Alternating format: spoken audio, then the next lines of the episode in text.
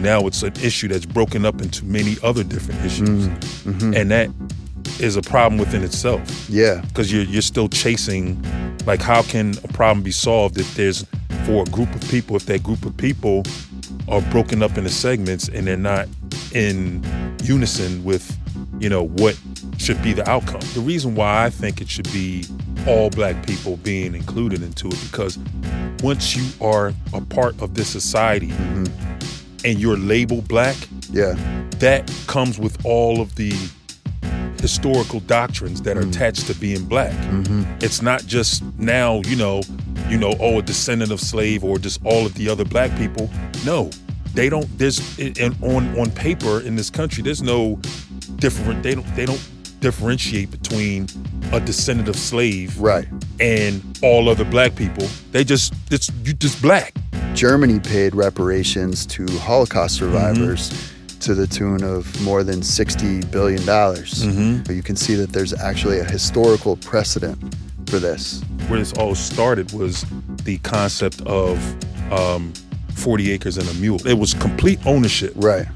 that we were going to have in this country from Georgia down to Florida. Okay. 400,000 acres. You know, the Confederates weren't, weren't okay with that. Right. So that's when Lincoln was assassinated and Johnson, Mm. he killed it It was a first effort toward that. it was a it was an effort towards it and obviously it was a, it was a failed effort but it shows that there is a resistance to not giving Yeah. but but granting and and and you know allowing black people to obtain what's rightfully theirs where's the opportunity for Right. 400,000 acres in the middle of where Right. like where where's that Right. opportunity Yeah. lo- where's that opportunity today Right. so the Alaska. translation, Right. Prop exactly. Yeah. Mm-hmm. So what does that translate into? It translates into now. It translates into money.